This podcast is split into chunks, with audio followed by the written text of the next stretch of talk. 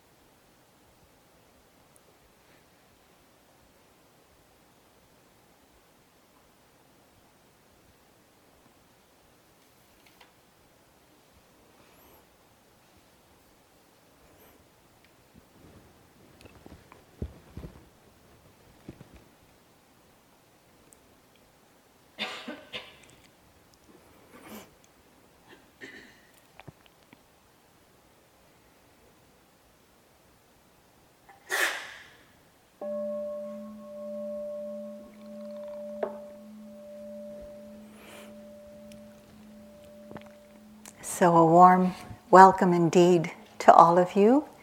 Um, it's an auspicious August day. We have two full moons in this month, and the first full moon was last night, and we're still enjoying part of it, most of it today. We feel grateful that we all got here safely, including uh, Steve and myself from all the way from Maui, and also uh, I'm Kamala, this is Steve, and Deborah over there is not too from not too far away from Washington D.C. Yeah, so we're happy to be here with all of you, and we have also a lot of gratitude for the staff, the volunteers, the cooks, the founding teachers, the uh, guiding teachers, the executive director, all the people in the office all of those who have helped us to be here today behind the scenes, the registrar. There are many, many people that we can be thankful to, including those of our family who have supported us to be here, our friends, our work colleagues, our school mates, college, university mates. So, because of so many people, we can be here together and take this precious time for some silence, for this relative solitude that helps us to see more deeply into the nature of how things are. We really need all of this support in the busyness of our world today to be quiet. It's such a busy world, and we have uh, important things to do in our busy world. But we also have this important thing to do. And uh, all of us here want to be of great support to you on your inner journeys, uh, to help you see the inner terrain of your minds and your hearts, to train your minds, to open your hearts, and to find a way where you can have a fulfillment much deeper than anything you can find elsewhere in your lives. And in that fulfillment, we may be able to serve our communities and the world around us in an even better way. We can find a way to be more compassionate and wise in ourselves. So, this is what we're here, all of us are here to do. Thank you to uh, yourselves, most of all, for taking this precious time I know uh, for, for all of us sitting up here, it hasn't been easy to get time away during our lives to um, see what's going on deep in our hearts, deep in our minds, to do this kind of inner journey. And so we all really appreciate what it took for you to get here. And if not for you, we wouldn't be here because part of our own journey in life is to be of service, uh, to deepen our own practice. We, we take time for ourselves as well, for our own practice, so that we can bring out the best in ourselves and help you as well. So, thank you for taking this precious time for yourselves. Before um, I introduce ourselves, I just would like to let you know what's going to go on this evening. After these introductions, which we'll all give for ourselves, uh, Steve is going to give the first um, Dhamma talk of this retreat. We're starting out with a Dhamma talk, a serious Dhamma talk this evening, so that you can really understand the way to use your time wisely here. Um, this group of teachers doesn't mess around. we all want to support you. We know how hard it is to take this time for yourselves. So we all want to support you to the fullest to use your time wisely here. Um, after Steve gives a Dhamma talk, then he'll present to you the possibility of taking the refuges and the precepts, and then we'll call it an evening. So, first, to introduce myself, my name is Kamala. I'm known as Kamala Masters, and um, also I'm married to Steve. Uh, and I've um, I've learned a lot from my colleagues, both from Deborah and from Steve, and also from my own teachers. That I want to tell you a little bit, just a little bit about my journey because I think it can inspire a lot of you, maybe it can, on your own journey. Because when I started, I was just like perhaps many of you. Uh, I was uh, a parent of three children, and when I uh, came to the Dhamma, I was actually a single parent of three children. And it was for that reason that I looked for something in life that could help me to find the way. I met my very first teacher. I was very fortunate to meet one of the great teachers of our time, Anagarika Munindra, who has passed away already. And he really showed me the way in the Dhamma. He showed me the way to practice at home, to see what was going on in my own mind and heart, to find a way to calm and to pacify my heart, to be able to see more clearly in a way that could. Um, help me raise my own children and to find a way in my life that was meaningful, much more meaningful than I could ever imagine. And so, all throughout my Dhamma life, until from the day I met him until the day he died, he had been my teacher and a, a wonderful teacher indeed. He also directed me to uh, practice with Sayadaw U Pandita of Burma also a great teacher, still living in this time. And um, I did a lot of intensive retreat time with him. I ordained two times very shortly as a nun after my children had grown. And uh, I didn't waste any time. You know, I used my time at home to practice, sitting, walking, doing the dishes. And when I could take off to do retreats, that's what I did. And during the time in retreats, I used my time wisely. My teachers always told me that you never know. You may not be able to do another time like this. So, really take it seriously. Um, the time again may never come. So, uh, I just wanted to give you that inspiration to use this time as best as you can. And when I did that, I really felt that I fulfilled my practice. Even though during the time of practice there were a lot of ups and downs, I always came away feeling I did the best I can. And, um, and that's a big thing, that's huge.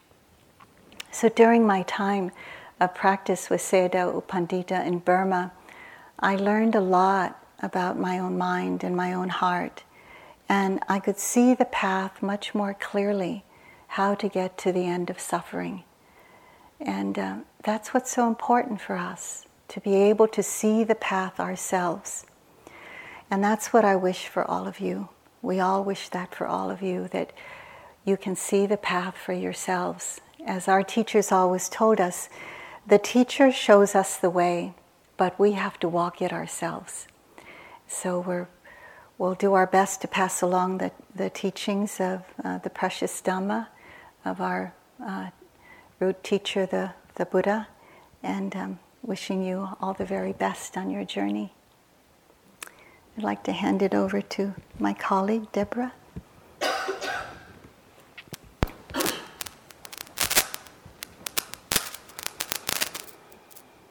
Well, I'd like to add my welcome to Kamala's. I've spent a lot of years here sitting retreats like this one with Steve and Kamala. They've been great teachers and mentors to me, um, and I've benefited a lot over the years from their wisdom and from their tremendous kindness and generosity that they bring to sharing what they learned in these teachings with all of us. And uh, now, every once in a while, they invite me along to help out, which is a great joy and a great privilege to join you all for this experience. It's always breathtaking to sit here and look out at you all, you know, to look out all at all of these faces. Um, tired, yes, but also excited, maybe a little nervous, um, all getting ready to embark on this adventure that we call retreat, this really unusual thing that we do here. I first sat here in this hall um, almost 20 years ago. It's hard to believe now, um, just as you are now. And at that time, I was relatively young had relatively few responsibilities. And hearing these teachings, taking up this practice, uh, was like being set on fire. I just became so fascinated in looking into the workings of my mind, the workings of my heart. Uh, I really wanted to delve deeply into it. And so I did. I came here, I sat retreats, I came for the three month retreat that they offer every fall here, that they've been doing for I don't even know how many decades now. I went to Asia just as Kamala did and uh, spent time practicing there, ordained as a nun for a year at one point, as practicing in seclusion. And I look back at that time now really with um, amazement and with tremendous gratitude that that was possible for me, that the conditions came together to be able to practice that way as deeply as I wanted to. Because at the time I really took it very much for granted, you know, as we often do in our society you know, I was kind of young and carefree, and I was like, okay, I want to go spend a year in Burma. You know, why not? You know, what's stopping me? and um, but you know, looking at looking back at it from my perspective now, it looks very different. You know, I can appreciate it very differently, um, in large part because my life looks very different. I have two little kids that I'm caring for now. Kamala and I were remarking earlier that our trajectories on um, this path as, as women and lay women being mothers has kind of been the inverse. So she started off uh, on this path in the midst of a lot of family responsibilities and has gradually become less encumbered. I started off relatively unencumbered and uh, put off starting a family in order to pursue my career, my career ending up being uh, Buddhist contemplative. and um, now later in life, um, am practicing in the midst of quite a lot of responsibilities. So I can appreciate much more the, the real gift, the really amazing blessing of being able to just get here and sit in the seat that you've all taken. I live and teach, uh, as Kamala said, in the Washington, D.C. area. I've been teaching there for about a decade. And so I've had a chance to talk to a lot of different people about their practice. And there are quite a few people that I encounter that have the aspiration to sit a retreat like this, to come here and do this kind of thing. Um, but there are many reasons why it's not possible, as I'm sure you all know, for a lot of people. Um, very often, there are other beings that depend on us children, or parents, or spouses, or pets, or whoever it might be people that rely on us, and it's not possible to get away.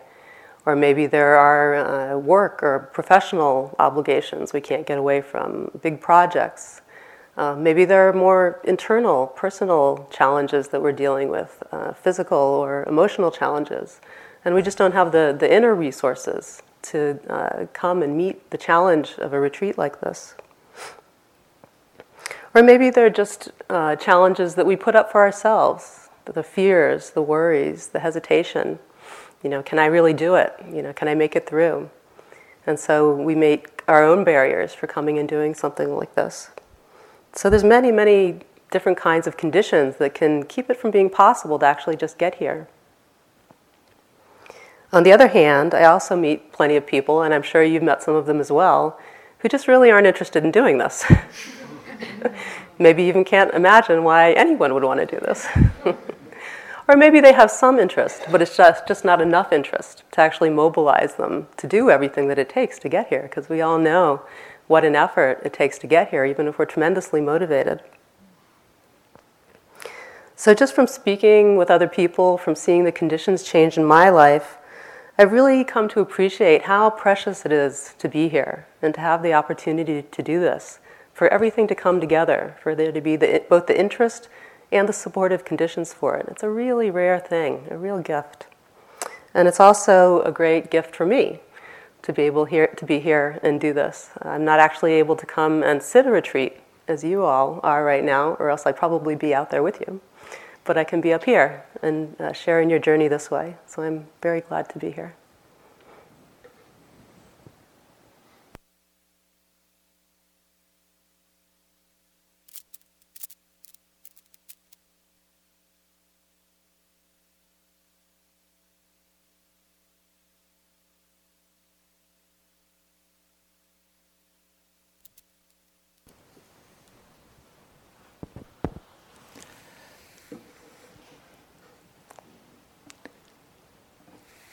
Well, hearing the initiating stories of uh, Kamala and Deborah for getting into the Dharma, I better share mine too.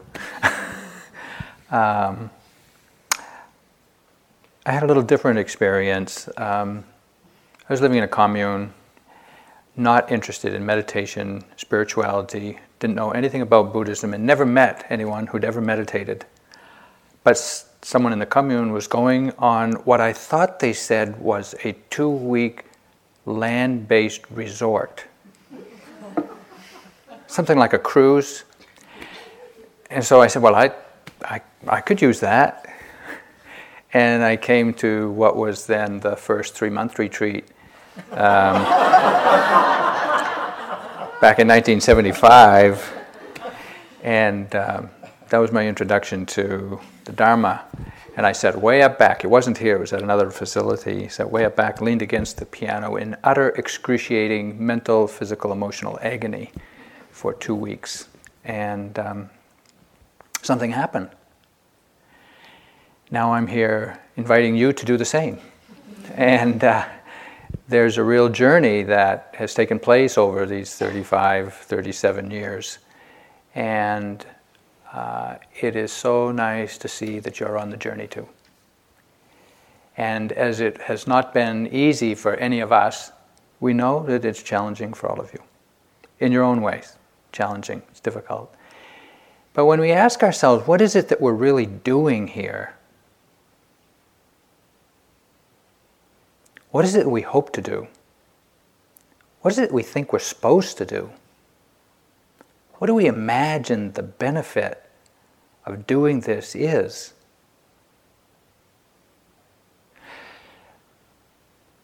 We may have a lot of answers, we may have no answers, we may have total confusion, but there is a simple way to understand. And tonight I want to speak about the job we have as a yogi. When you come on a retreat like this, it's a being it's as if you're being a spiritual yogi someone who has taken on the job of developing their heart, developing the mind.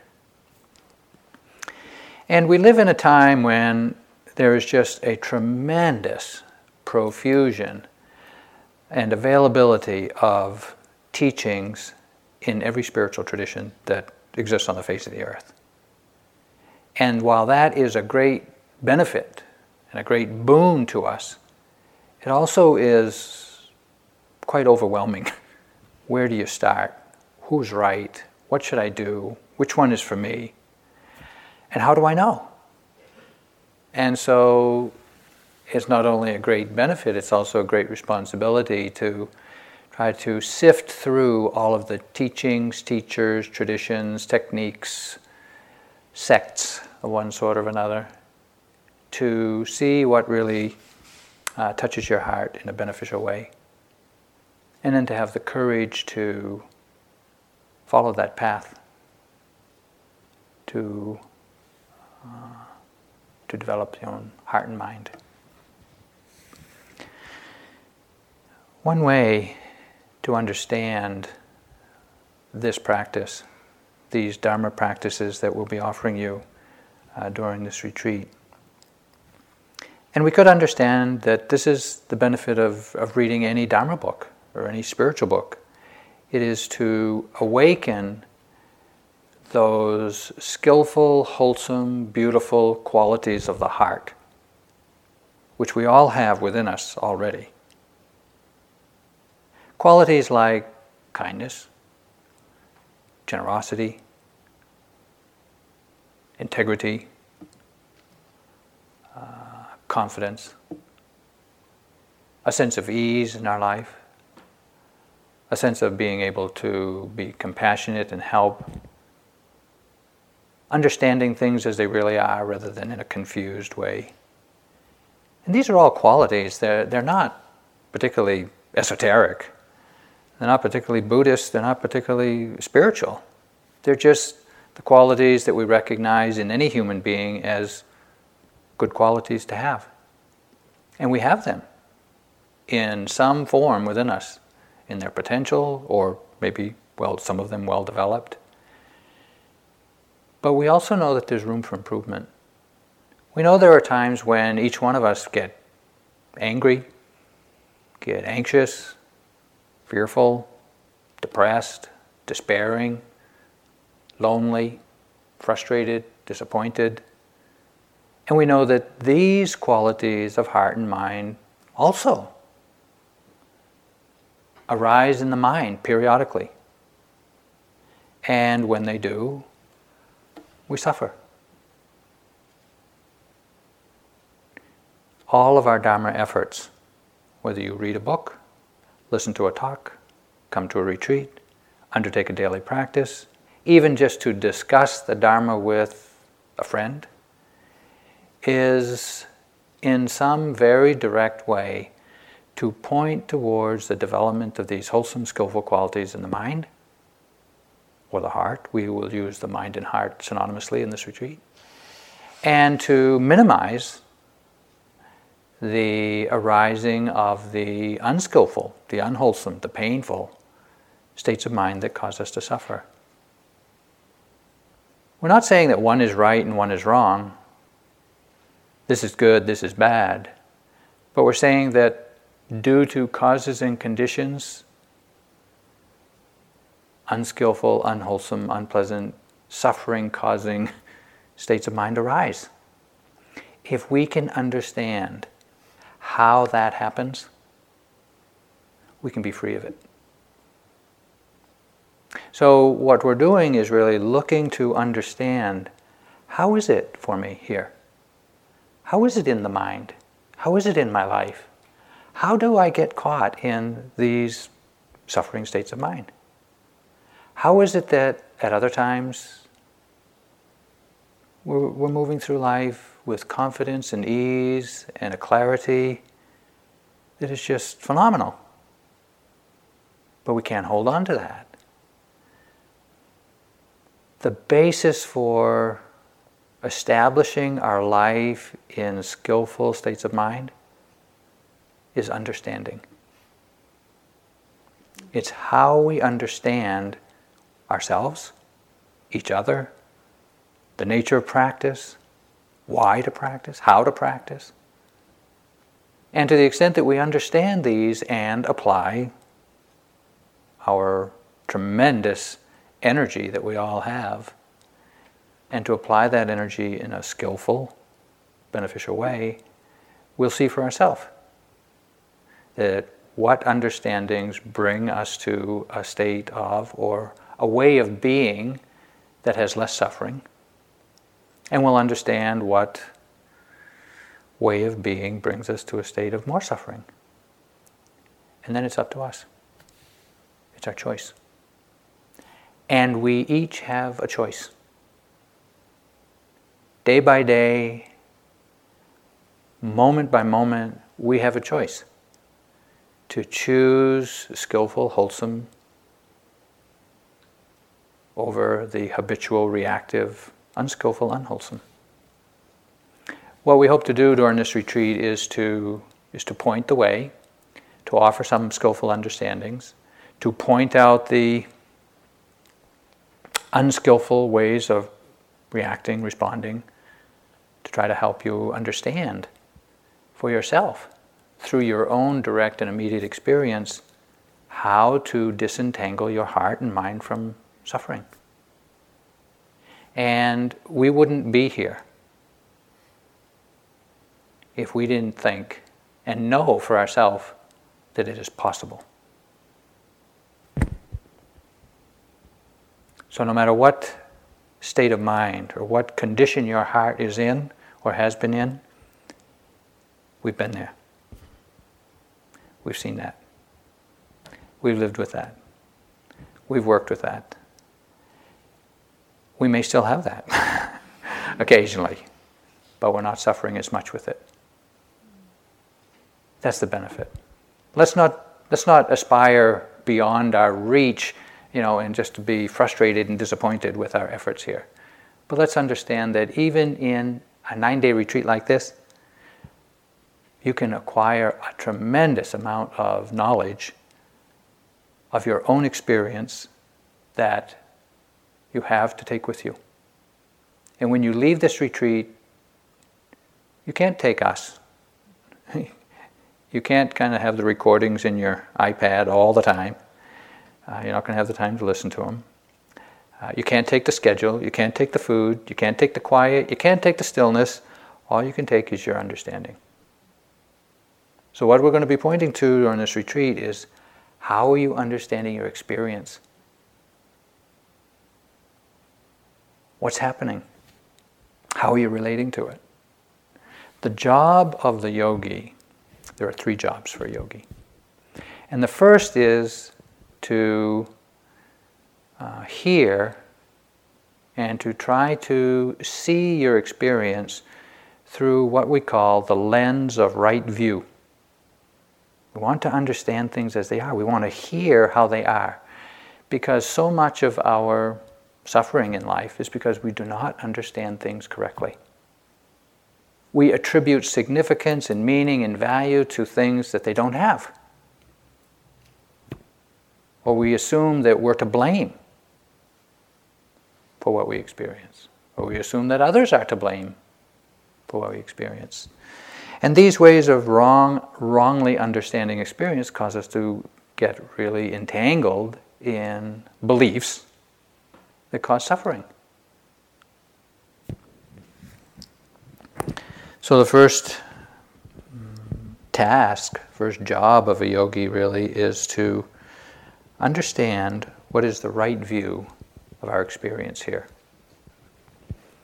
Now, let me just point out that the Buddha gave a discourse. And he pointed, it's called the short discourse. He pointed to the fact that in all of our life, there's only six things that ever happen.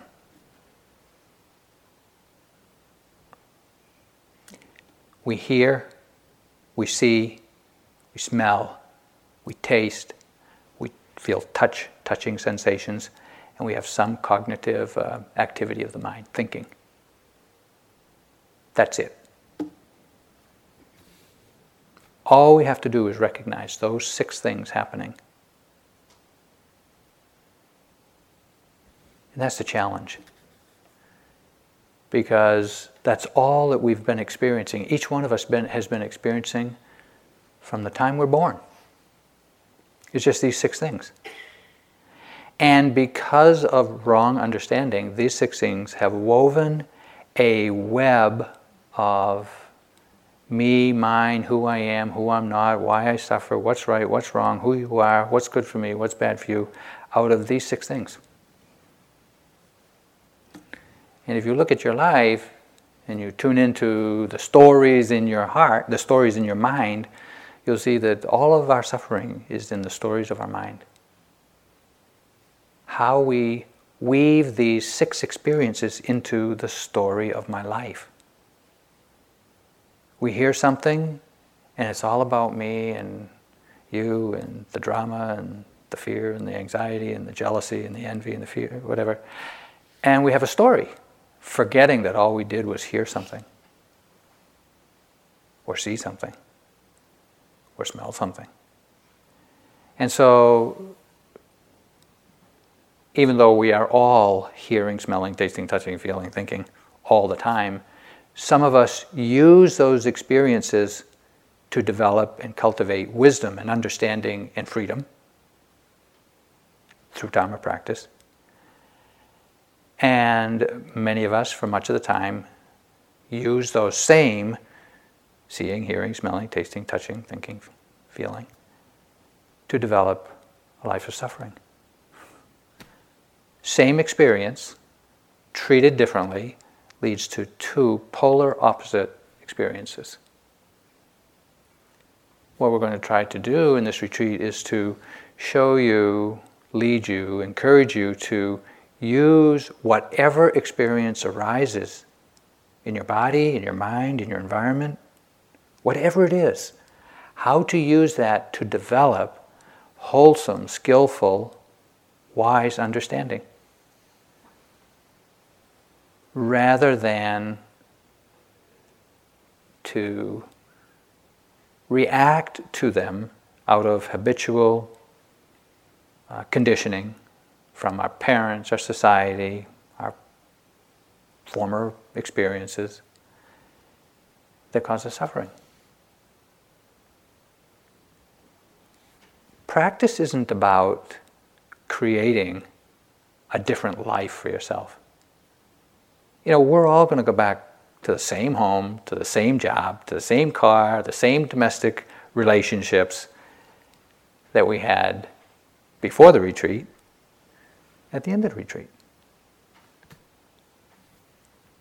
But how we understand all of that makes all the difference in the world whether we're caught and entangled in suffering or we can be wise and skillful and compassionate and understanding in our heart. We can't control all the conditions of our life. We do what we can, of course.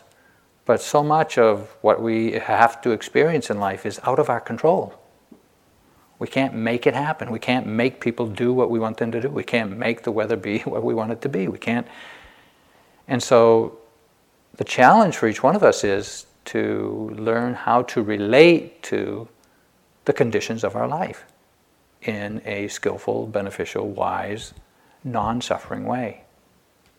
So, meditation practice is not about trying to create some special experience, some spiritual experience, some enlightened experience, some whatever. It's about learning how to have a relationship with what's happening that does not cause suffering.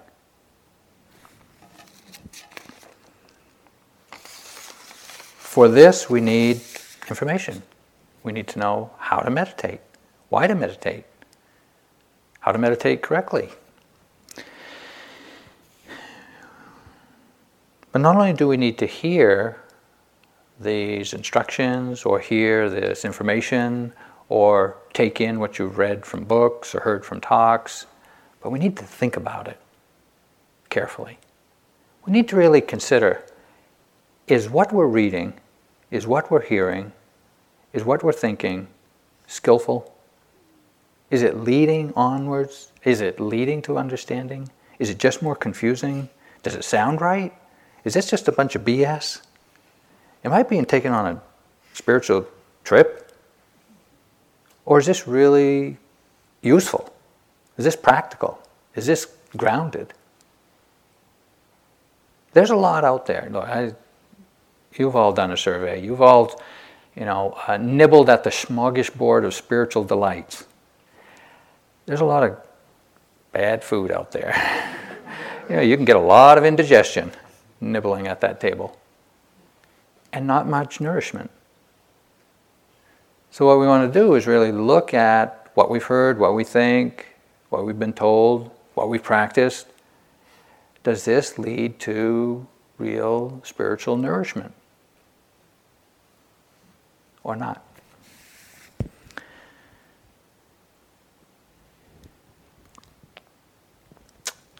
There's an interesting question that was asked by some monks at the time of the Buddha of Sariputta, who was the Buddha's right hand man, so to speak, second only to the Buddha in the development of wisdom.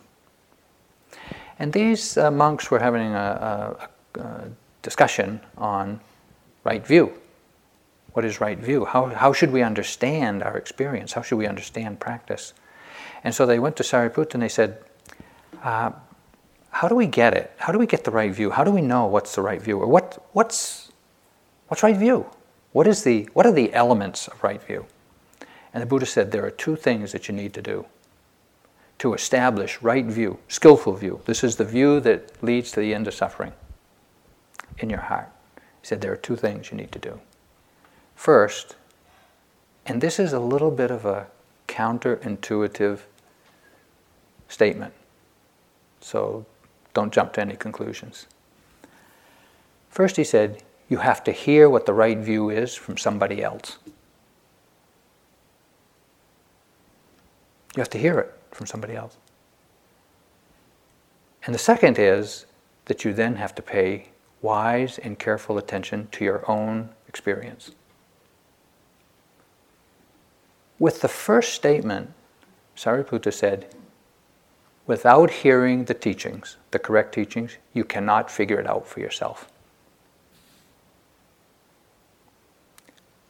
Listen, I've grown up in the West, just like all of you, and I'm pretty, I can be pretty arrogant and cocky and self confident, and I know the way, and I got it. You know, I don't have to hear it from you. you know. That is going to cause us a lot of suffering. So we need to hear it. We'll be offering you, hopefully, all that we understand to be right view right view of practice, right view of the Dharma, right view of our experience, right view of what liberation is freedom from suffering.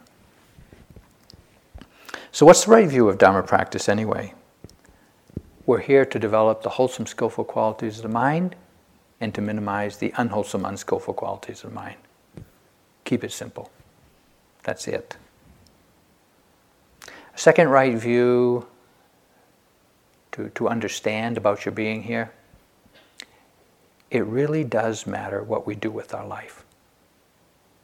It really does matter. The way we spend our time, what we do with our heart, and what we do with our mind makes all the difference in the world. There's no free ride. It doesn't happen automatically. Uh, you can't be given it as a gift. You know, no teacher can bestow it on you. It's what you do with your own mind and it really makes a difference. It makes all the difference. Any difference that's going to be made is going to be done with your own mind. Third understanding about practice that is helpful, skillful, is the field of our practice, the area in which we do all of our development of heart and mind, is within our own body and within our own mind. It's not out there. It's right here. It's what we experience, it's what we think, it's what we feel, and how we relate to it in the body and in the mind.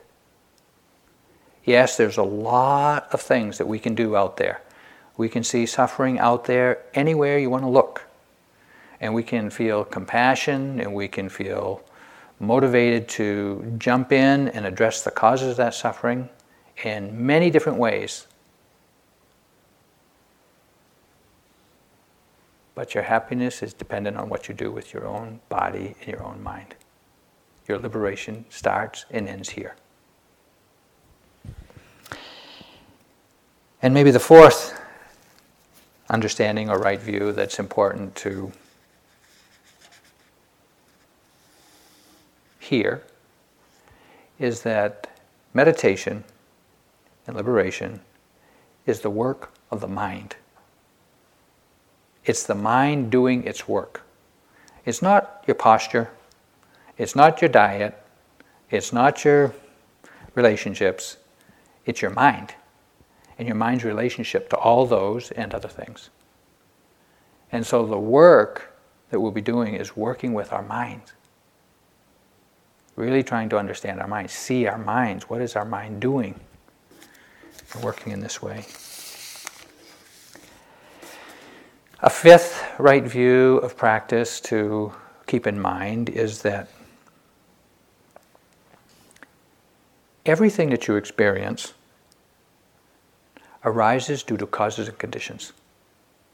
There's no mistakes, there's no accidents, there's nothing wrong, there's nothing that's unnatural.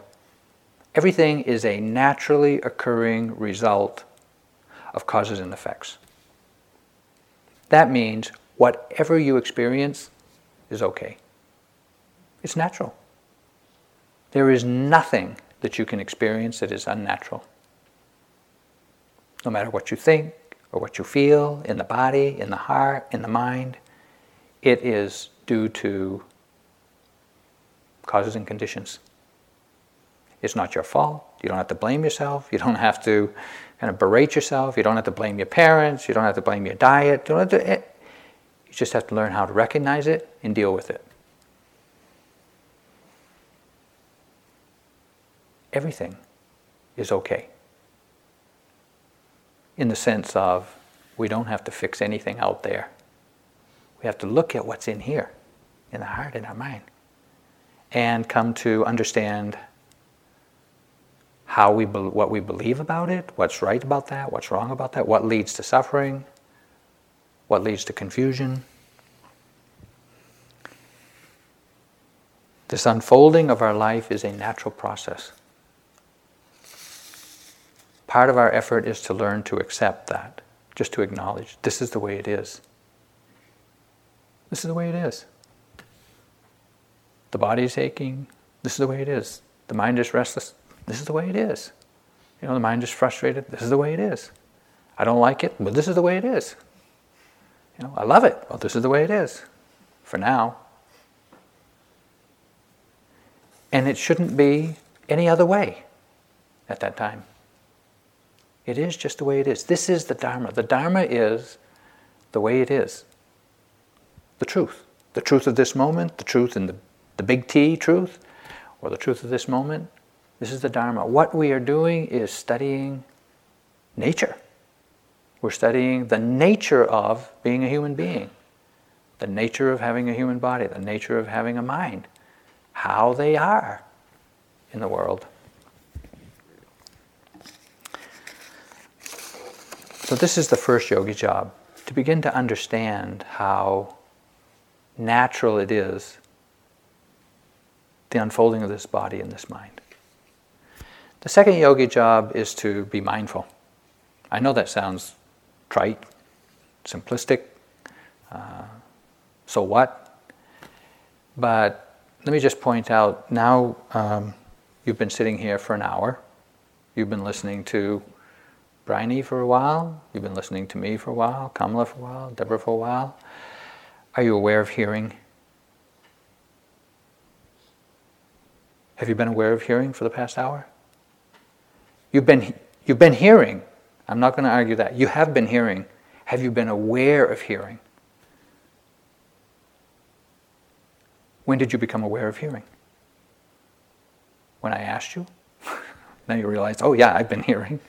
Yeah? That's the way it is. You've also had your eyes open for an hour. Have you been aware of seeing? Seeing's been happening. We know that. But have you been aware of seeing? When did you become aware of seeing? When I asked you, maybe. Hmm? This, is, this is what we're up against. We live our lives on automatic pilot, often unaware of what's going on. So, the challenge for us is to wake up this awareness, to ask ourselves, what's going on? Oh, hearing's going on, seeing's going on, feeling sensations of the body's going on, I'm glad they put the air conditioner thing in here, or the air changer mover, because it's more comfortable. Oh, feeling comfort is going on. When did, when did you notice that? You know, well, out there, before you came in, it was, it was hot and humid. In here, it's different. When did you become aware of that? Okay, so this is the challenge we're up against. Our lives are so ordinary, and they are so normal. And most of what occurs to us or happens to us or that we do is so mundane and it's so familiar and it's so repetitive. How many times do you have to go to the toilet every day of your life? How many times do you swallow every day of your life? How many steps have you taken every day of your life? It is so repetitive and so ordinary and so mundane, we've stopped paying attention to it. We have stopped paying attention to our life. Where do you think it's going to happen? you know, uh, is life going to happen somewhere else at another time, another activity? This is it. So, what we'll be pointing to and hoping to instill in you is a curiosity and a fascination and an interest in being awake to each moment of your life and recognizing what is going on. And it's not to try to make something special happen. I, have mentioned this before, but it's to recognize what is already happening. There's discomfort in the body going on, there's boredom in the mind going on, there's excitement in the mind going on, there's wondering when he's going to stop talking going on. You know, there's, there's all kinds of things. Life is just happening. Awareness is to recognize that. We say that awareness is remembering to recognize what is going on. Because we forget. Life goes on. We forget all about it until something dramatic happens. You know, we get really excited or really depressed, and then we notice, oh, something's going on. There's something going on every moment of our life. Part of our work here is to encourage you to recognize, to remember to recognize that this moment is the only moment of your life. The past is gone. You are never going to experience that again. The future is never going to arrive. All that you have is this moment. That's it. If it isn't here, and you can't find your, the meaning in your life here, or the value in your life here, now, in this moment, it's not in the past, and it's not in the future. It's going to be here. So we have to be here for it. You know, like, like uh, I think Jack used to say, you know, in one of his talks, you know, it's like being in Las Vegas. You got to be present to win. You know, to be to really win your life, to really get the benefit of your life, you got to be here. You got to be present for it. That's what cultivating mindfulness or awareness is all about. Remembering to recognize present moment's experience. It's not hard. You know, let me just ask you can you feel the sensations in your right hand right now without moving it? Can you feel it? Anybody who can't, raise your left hand. Okay? Okay, so everybody can feel the sensations in their right hand. How much effort did that take? Nothing, right? It took nothing. It took energy of the mind, right? It took the energy of the mind, the interest, the attention, the intention, and then the feeling. Just, just being willing to feel what's going on there. That's all it took. You didn't have to hunch your shoulders, clench your fists, furrow your brow, grit your teeth, and focus. All that just creates more tension in the body, right? Tension, the body gets tight, the mind gets tight. It's like, ah, ah, ah, really, all you gotta do is relax relax, turn your mind towards, turn your attention towards the right hand, and feel. That's it. How easy is that? That's all you got to do. This whole retreat, next nine days, that's it. but, of course, you knew there was a but coming, or and, I should say. The third yogi's job is do that from the moment you wake up to the moment you fall asleep every day. Don't let a single moment go by without recognizing what is going on, what is being felt, what is being experienced. So relax. Relax the body, relax the mind, pay attention continuously. we have some suggestions, and I think Bryony has mentioned them. You will see them as notices on the boards. Put away your cell phone, please. Put away your iPad, your iPhone, your Twitter, your glitter, your whatever, all those things that, well, we are addicted to, that we are mindlessly uh, kind of entangled in, because uh, the more we engage in mindless activity, the harder it is to feel the sensations in our body, the harder it is to recognize the thoughts and feelings in our heart and mind. So, to the extent that you can kind of follow the format of the retreat, uh, willingly take on the, the kind of the, the, the, silence or the, the kind of the putting aside all of the chatter of the mind by writing notes and listening to whatever other messages might be coming into you through phone or computers or emails or whatever. Just put all that aside and just see if you can stand to be with yourself. I'm sure you can. We're going to ask you to. If nobody asks you to, you can't, or you won't. But we're going to ask you to. See if you can bear to be with yourself. Because you will learn so much that is so valuable for you for the rest of your life. We're not here because it's uh, a good gig. We're here because we've done this work. We know it's not easy. We know it's challenging. The task is simple, but it's not easy to do. And there is great benefit to be gained from doing it. This is our job. You know, try to understand things in a skillful way, develop awareness moment by moment of what is going on, and sustain that continuity of awareness from the moment we wake up to the moment you fall asleep. In any activity, no matter what it is you're doing going to the toilet, bathing, eating, yogi job, sitting quietly, walking quietly, reading the bulletin board, it doesn't matter what. Just pay attention to what's going on in your body and your mind.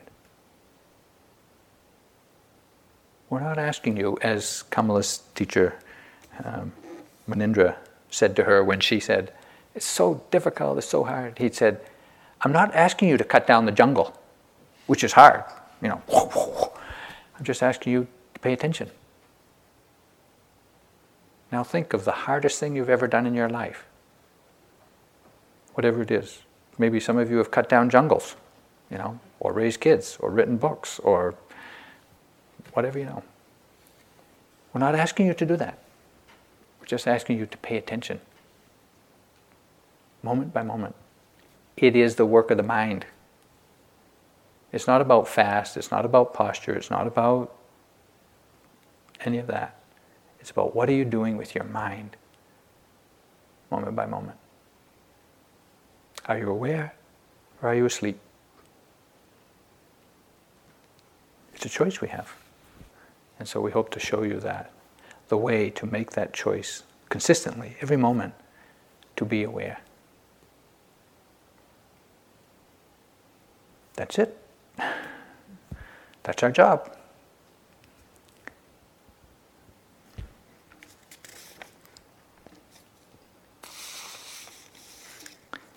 We do this because through observing carefully, moment by moment, we begin to understand the way things truly are.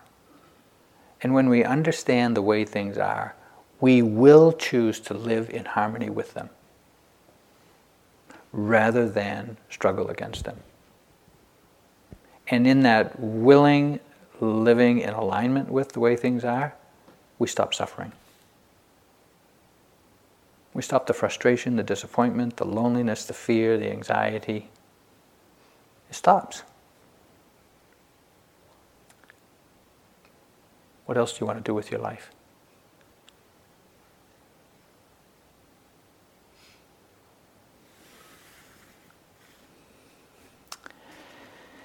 So, as the way to formally begin the silence uh, and the continuity of the retreat, we like to take the refuges and precepts. And most of you know the refuges and precepts. There's a chant sheet outside that I hope you all picked up. Did anybody not pick up a chant sheet? Okay. And the refuges, of course, are taking refuge in the Buddha, our own innate capacity to awaken, taking refuge in the Dharma, which is the way things are, and taking refuge in the Sangha. Here, in this context, it's each other, but it's also the lineage of uh, those who've heard and practiced and realized these teachings from the time of the Buddha. So when we take refuge in the Buddha, Dharma, and Sangha, it is uh, kind of an acknowledgement of our aspiration.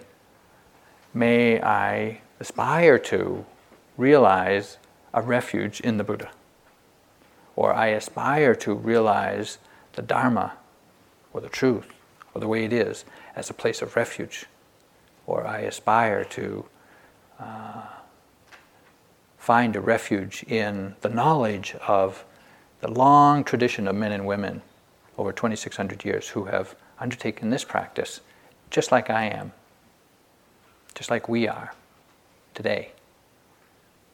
From the time of the Buddha, there's been hundreds of thousands, millions of men and women daily doing what we're doing, confronting the same experiences in the body and the mind as we are. And they've persevered and have realized to some degree how to uh, end their suffering. And the precepts are the kind of the basic community agreements that we have with one another to live in harmony while we're here, to not harm each other or other living beings by killing, by taking what is not offered.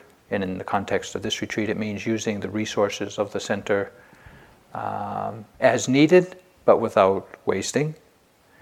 Uh, the third precept is to refrain from, in the case of, in the instance of the retreat, to refrain from acting out our sexual energy, but to give each other the opportunity to be with themselves, to be by themselves, to really learn about their own body and mind, and we too, to learn about, in this case, the nature of uh, sexual energy in the body, in the mind, in the heart. The fourth precept is to refrain from speaking uh, falsely. Uh, it is so important in this practice of awakening to the truth to be able to speak the truth. So when you have the opportunity to ask questions in the hall or to speak to one of us in a group meeting or individually, to frame what it is you have to say as carefully and as accurately to reflect the truth as you can. Uh, because only then can we offer you the guidance uh, that will be beneficial for you. And the fifth precept is to refrain from the use of uh, drugs or intoxicants that cloud the mind. Uh, sometimes, you know, in our life we take drugs to get high, but once you're doing spiritual practice, if you take drugs, you get low. So uh, just keep that in mind that the way to really develop the mind is to clear the mind as much as possible. However, if you have prescription medication, this is not the time to stop taking it. Take your medication as prescribed by your doctor. You can develop mindful awareness and understanding with whatever medication you're taking. That's not the problem. Take your medication. So, those are the basic five precepts that we all subscribe to, or we're going to ask you all to subscribe to, in order that we can live in harmony with one another, trusting that we're all here on the same page with the same motivation. Some of you may wish to take the additional three precepts, which is common in Asian countries, and many of you have practiced in the tradition where eight precepts are required on retreats like this. And these precepts are not the non harming precepts, they're precepts of renunciation learning how to let go a little bit more. And there, the precepts, uh, the sixth precept is to refrain from eating solid food after the noontime meal. Now, some people wonder, why should I do that? Well, it takes a lot of uh, just reflect a little bit on how much energy goes into thinking about planning to eat, to go through the line, to go through all that bother, to get, to have, to do, to go to the bathroom, to clean your plate, to do, to do, to do, to do, do. For what? So you can feel sleepy at night and not practice so well and no. Sometimes sometimes it's just a big bother and you don't really need it. So if you if you don't need it then learn how to practice without it. It can give you a few hours of um, sometimes even more energy to practice into the evening.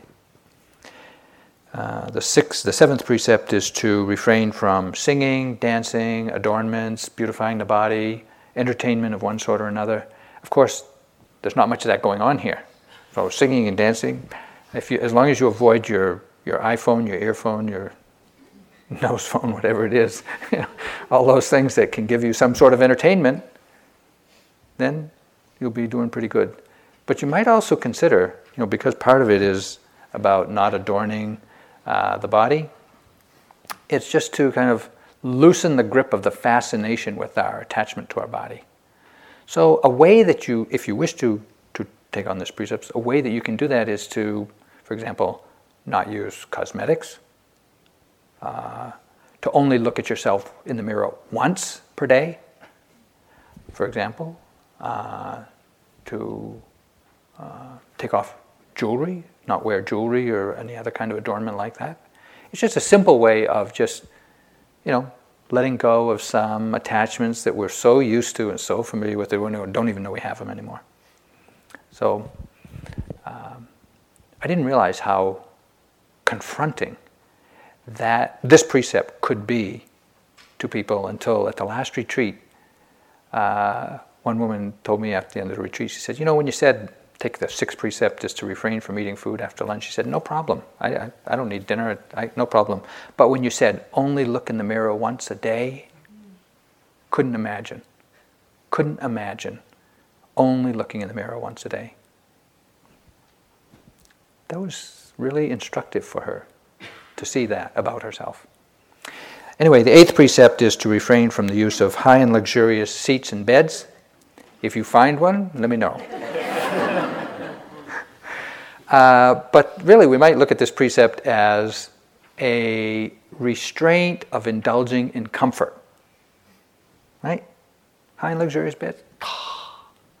You know, we kind of fall asleep. When we get that comfortable, we just fall asleep. We stop paying attention. So you might look at how it is that you seek out comfort here. And maybe it's, you know, taking a longer nap than necessary. Maybe it's sitting in the easy chairs and couches upstairs in that room up there, 201, I think it is now. Uh, it might be um, whatever, whatever you do. You might find a way to exercise some restraint or to refrain from indulging in comfort if you wish.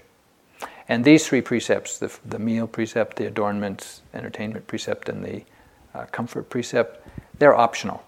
We don't have to take them. We don't, we don't even encourage people necessarily. If you want to, fine, of course. But for many of us, it's just uh, a little too much to, to, to uh, support our being here. It's fine, no, no judgment.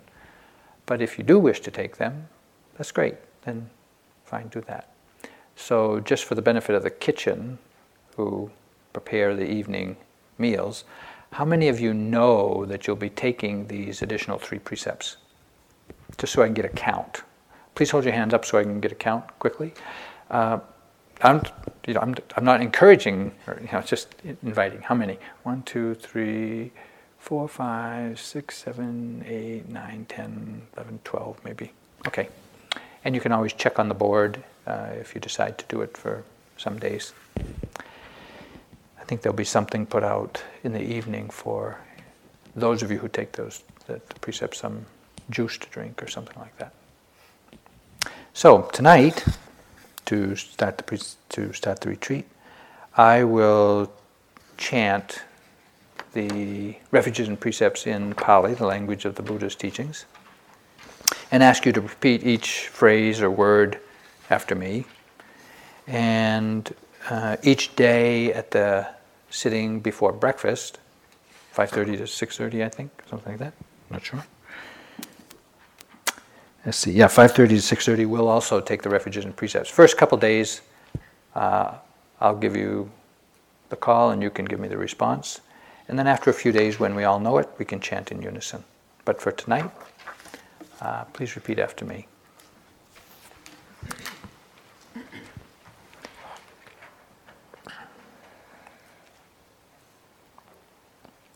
Namo Namo Tassa Bhagavato Tassa Bhagavato Arahato Arahato Samma Sambuddhassa Samma Sambuddhassa Namo Namo Tassa Bhagavato Tassa Bhagavato Arahato Arahato Samma Sambuddhassa Samma Sambuddhassa Namo Namo Tassa Bhagavato Tassa Bhagavato Arahato Arahato Samma Sambuddhassa Samma Sambuddhassa Buddhang Saranang Gacchami Buddhang Saranang Gacchami Dhammang saranang gacchami Dhammang saranang gacchami Sanghang saranang gacchami Sanghang saranang gacchami Dutiyampi Buddhang saranang gacchami Dutiyampi Buddhang saranang gacchami Dutiyampi Dhammang Saranang Gacchami. Dutiyampi Dhammang Saranang Gacchami. Dutiyampi Sanghang Saranang Gacchami. Dutiyampi Sanghang Saranang Gacchami. Tatiyampi Buddhang Saranang Gacchami Tatiyampi Buddhang Saranang Gacchami. Tatiyampi Dhammang Saranang Gacchami. Tatiyampi Dhammang Saranang Gacchami. Tatiyampi Sanghang Saranang Gacchami. Tatiyampi Sanghang Saranang Gacchami. Anatipata Panatipata Veramani Veramani Sikabadang Sikabadang Samadhiyami Samadhiyami Hadinadana Hadinadana Veramani Veramani Sikabadang Sikabadang Samadhiyami Samadhiyami Abramacharya. Abrahmacharya Veramani Veramani Sikabadang Sikabadang Samadhiyami Samadhiyami Musawada Musawada Veramani Veramani Sikabadang Sikabadang Samadhiyami Samadhiyami Sura Maria Sura Maria Maja Pamadatana Maja Pamadatana Sika Badang Sika Badang Samadhyami Samadhyami And for those of you who are taking the additional three precepts, Vikala Bojana Vikala Bojana Veramani Veramani Sikabadang Sikabadang Samadhyami Samadhyami Nacha Gita Nacha Gita Vadita Vadita Visukadasana Visukadasana Malaganda Malaganda Vilepana Vilepana Dharana Dharana, Mandana, Mandana Vibhusanatana Vibhusanatana Sika Badang Sika Badang Samadhiyami Samadhiyami Uchasayana Uchasayana Mahasayana Mahasayana Veramani, Veramani, Sika Badang, Sika Badang, Samadhiyami, Samadhiyami, and all of us, Idang me silang, Idang me silang, Magapalanyana sa, Magapalanyana sa, Pachayo, Pachayo tu.